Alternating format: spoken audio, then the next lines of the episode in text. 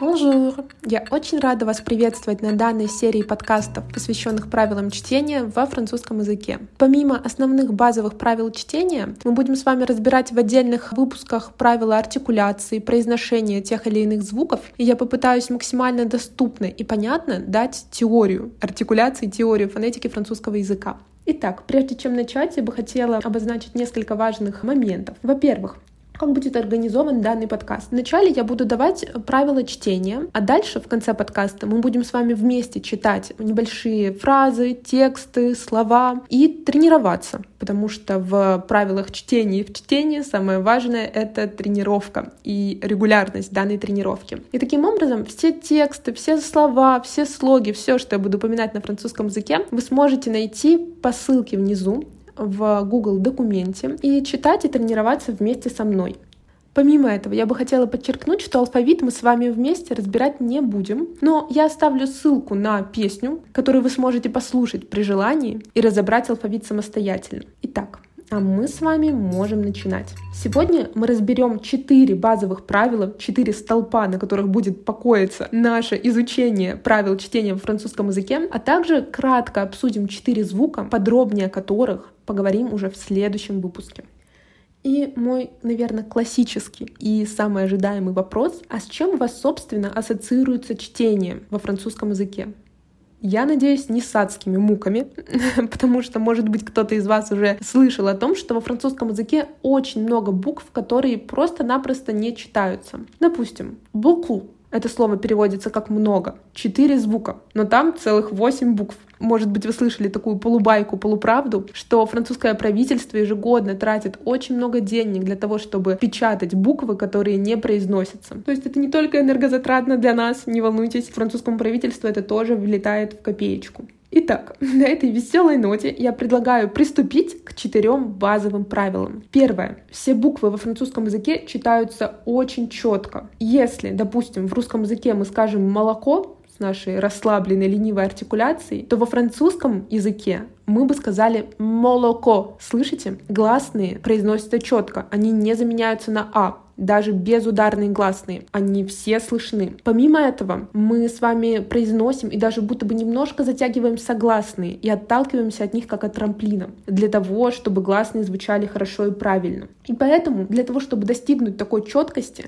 во французском языке существует очень активная артикуляция. В русском языке, если вы проследите за тем, как мы говорим, то мы можем буквально, я сейчас пыталась пародировать, но буквально, не открывая рот, произнести очень много всего. Во французском языке так не получится. Рот у вас в постоянном движении. Французский язык — это фейсбилдинг. Вы занимаетесь не просто фонетикой, не просто изучаете правила чтения, вы заботитесь о красоте своего лица. Итак, давайте сейчас с вами немножко потренируемся. Вы можете открыть документ или послушать то, как это делаю я. Я буду делать это немножко утрированно, и в тренировках я предлагаю вам также немножко утрировать те или иные звуки, чтобы когда вы уже говорили на французском языке, вы произносили все более четко.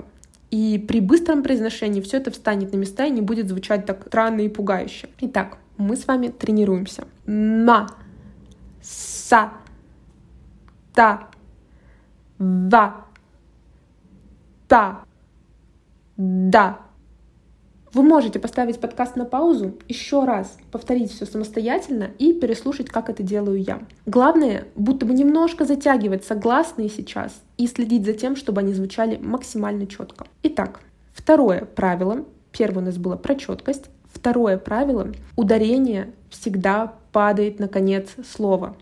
И это благодать французского языка, потому что нам не нужно с вами мучиться и запоминать правила, связанные с ударениями. Допустим, если вас зовут Светлана, то во французском языке вы уже Светлана. Если вы Вова, то во французском вы Вова. И так далее. Все ударения падают на конец слова. Третий столб, не менее важный. H во французском языке не читается. Допустим, знаете, как будет Гарри Поттер во французском языке? Это Harry Поттер. А если вам кто-то предложит мойто по-французски, как думаете, что? Что он вам предложил? Это мохито. Ну, мы с вами обсудили два самых важных слова, на этом можно заканчивать, но мы идем дальше. Осталось еще одно правило, которое касается чтения согласных и гласных на конце. Начнем с согласных.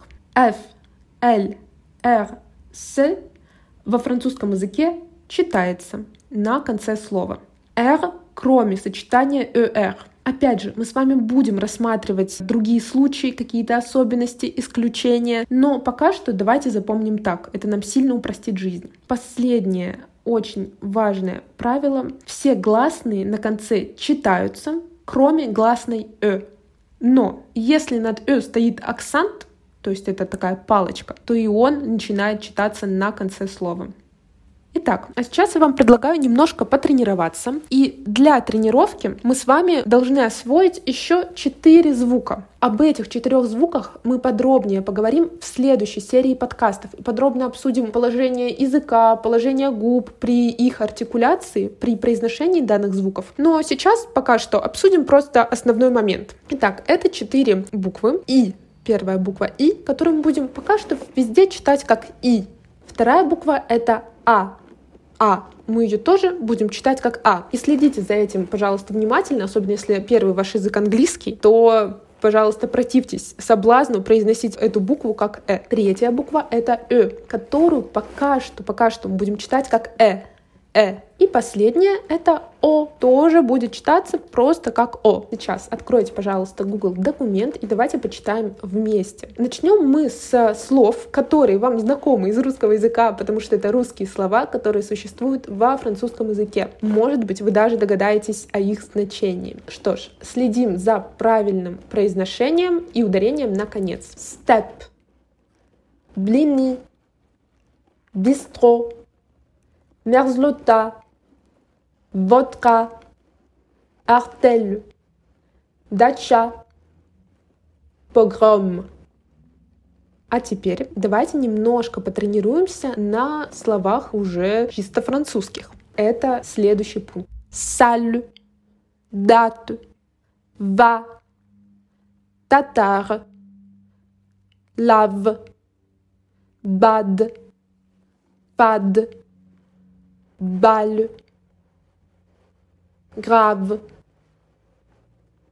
вальс, авар. Итак, надеюсь, что этот первый урок вам понравился и был полезен. И удачи во французском чтении, удачи в тренировках. И alors, à tout à l'heure, жду вас на следующих подкастах и на следующих уроках.